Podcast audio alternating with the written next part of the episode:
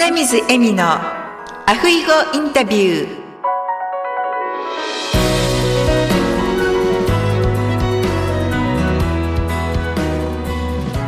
アロハ。アロハ。就活エッセンシャルハワイカイルワ在住のライフスタイリスト花水恵美です。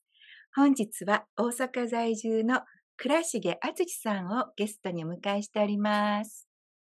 倉重さんこんにちはこんにちは。よろしくお願いいたしますよろしくお願いします。それでは早速ですが倉重さんの自己紹介をお願いいたします大阪でですね、税理士をしています、倉重と申します。税理士の他にですね、相続に関する社団法人の代表もさせていただいておりまして、お亡くなりになった方のですね、ご遺族さんのお役立ちができればなというふうに思っております。ありがとうございます。では、倉重さんが税理士になられたきっかけを教えていただけますか？税理士になったきっかけはですね、もともと うちの母親がですね、税理士事務所に勤めておりまして、まあ大学のあの在学中にですね、税理士になったらっていうことを言われてたんですけども、もうその時にはこの、なんでそんな地味な仕事しないといけないねんっていうぐらいに思った職業だったんですけども、ただ実際にですね、自分が何かしたいことないかなって考えた時に、やっぱりそのずっと言われてたもんですから、まあ、そこが頭に残ってて選択肢に入ってきてですね、どうせこう働くんだったら単価が高い方がいいかなとか、そんな軽い気持ちで始めたわけなんですけども、実際には仕事に携わせていただいてですね、企業の方々のですね、サポートをさせていただいたりとか、ご遺族さんのですね、相続に関する手伝いさせていただいたりとか、そうやってお役立ちさせていただけるとですね、いい仕事だったなというふうに思いますね。ありがとうございます。それでは、今までで一番印象に残ったお客様のエピソードがございましたら、シェアしていただけますか？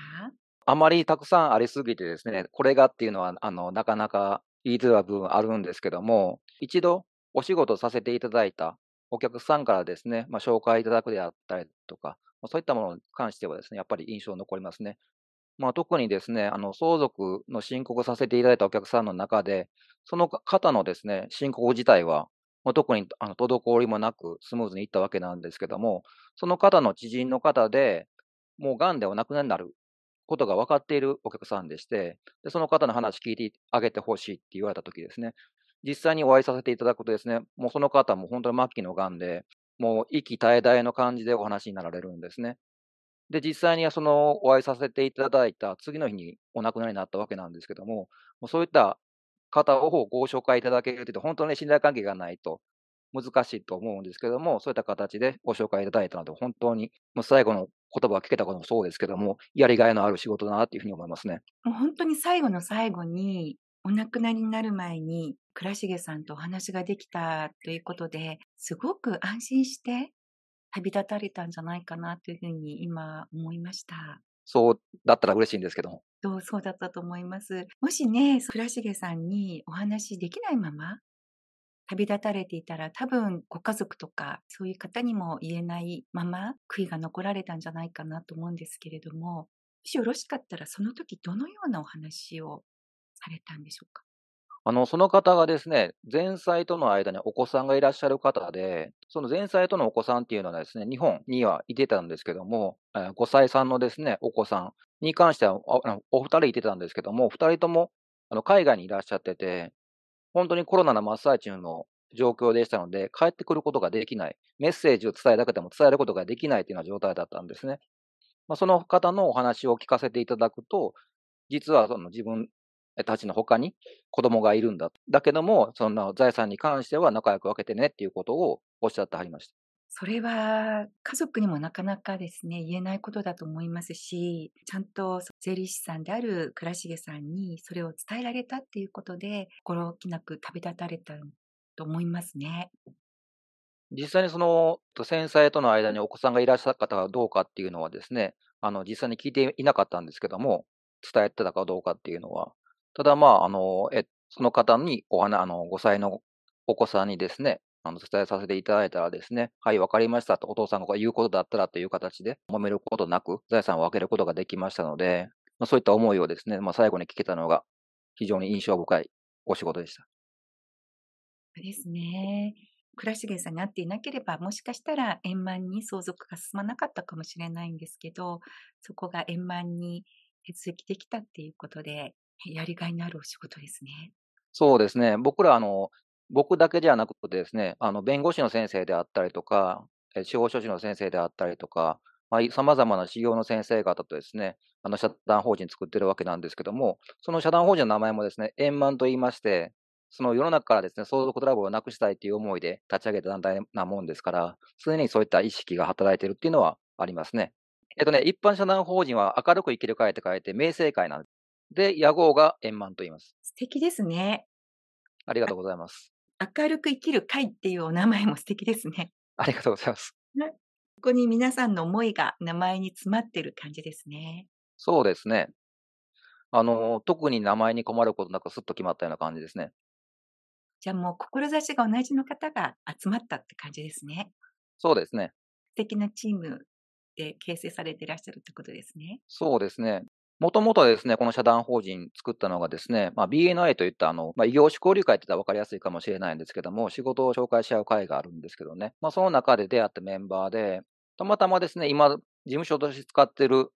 ビルの中が空きスペースがあったんですね。で、そこのオーナーにですね、この空きスペース貸してるからなんかせえやっていうふうに言われましてですね、それをきっかけにですね、司法書士の先生にお声掛けさせていただいて、一緒になんかしましょうよっていうのが最初のきっかけだったんですよ。あと、生命保険の方と、その司法書士の先生と、僕3人で何かしましょうよって話になった時に、まあ、生命保険の方と司法書士と税理士なので、まあ、相続っていうところにたどり着くわけなんですよね。みんなの仕事になることでどこだろうって考えた時に相続だよねってなったんですけども、僕はあのサラリーマン時代に相続の仕事はたくさんさせてもらったんですけども、あまり積極的に独立してから考えてはいなかったんですね。どちらかというとやっぱり暗いイメージがある。お亡くなりになった後の方のところにお会いしに行って、お話を聞く、手続きをするというような形になりますので、マイナスのイメージがあったというのが実際のところで、で、メンバーの一人がですね、まあそうじゃなくて、相続っていうのはトラブルがすごく多いので、そういったことがない世の中にしていこうよって言われたときに、初めてですね、そこの相続っていうところがぐーっと刺さってですね、あの、一緒にやり始めたっていうのことになってますね。それで、野号も円満っていう。本当の家族円満の円満っていうのは、その日本円の円にはい。満たすで円満なんですけど、我々のあの円満っていう字はですね、ご縁の円のに満たすで円満と言います。素敵な名前ですね。ありがとうございます。円で満たせればいいなという思いもありまして、円満とつけました。日本円の円とかの円満っていう言葉はよくも、このご縁の円っていうのを使ってらっしゃるところがまた、あの、差別化されているというか、そうですね。非常に覚えやすいなっていうのふうに最近思いますね。覚えてもらいやすいというか。そうですね。うん。ありがとうございます。では、倉重さんの今後のお仕事の展開を教えていただけますか？僕らその、円満という社団法人でですね、させていただいている仕事というのはですね、あの、相続をトラブルのない世の中にするっていう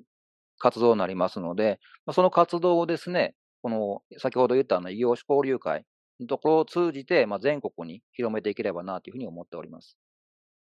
はい、ありがとうございます。では、倉重さんの座右の銘を教えていただけますか？先ほどからちょっと何度かお話出てるですね、異業種交流会のところでですね、作っていただいたビデオがあるんですけども、その中でもですね、ちょっとお話しさせていただいてるんですけども、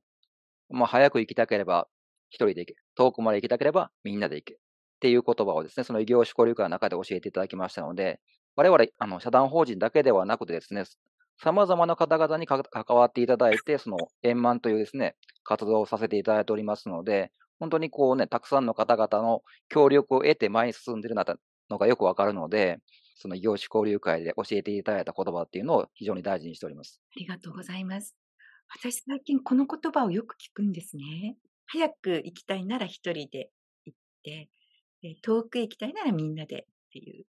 とっても素敵な言葉ですよね。そうですね。なんかアフリカのことわざらしいんですけど、ちょうどあの、異業種交流会のトレーニングというのがありまして、実際にどうやったらその仕事をみんなに振っていけるかだったりとか、自分がどうやったら仕事をいただけるようになるのかだったりとか、教えてもらったりするんですけども、そのトレーニングの中で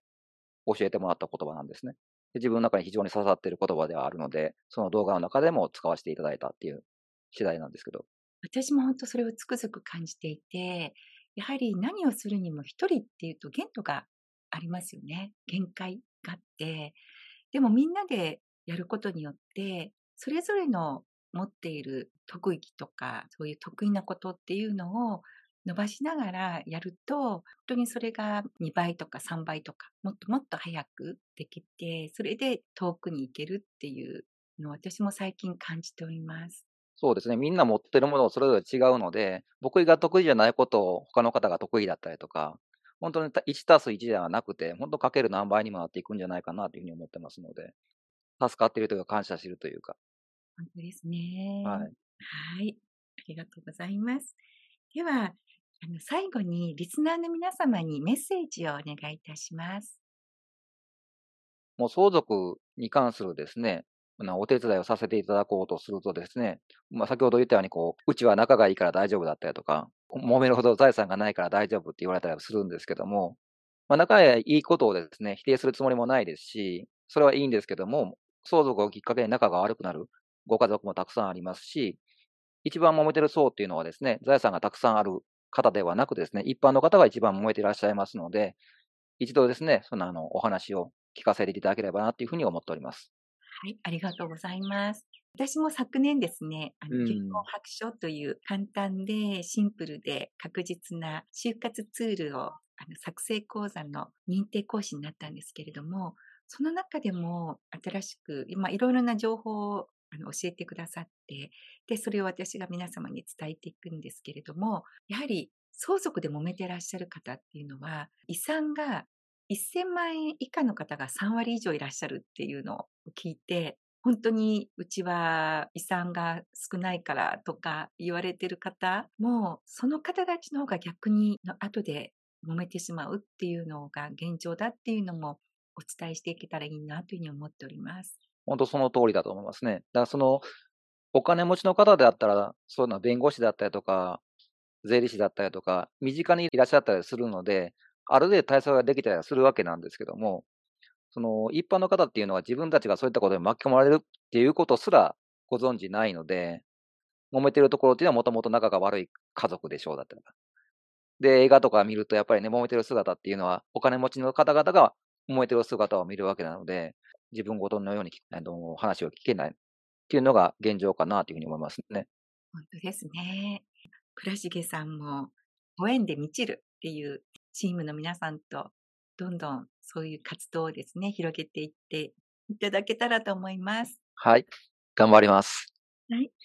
それでは、えー、本日はお忙しいところありがとうございました。ありがとうございました。では、またお会いする日まで。アフイホー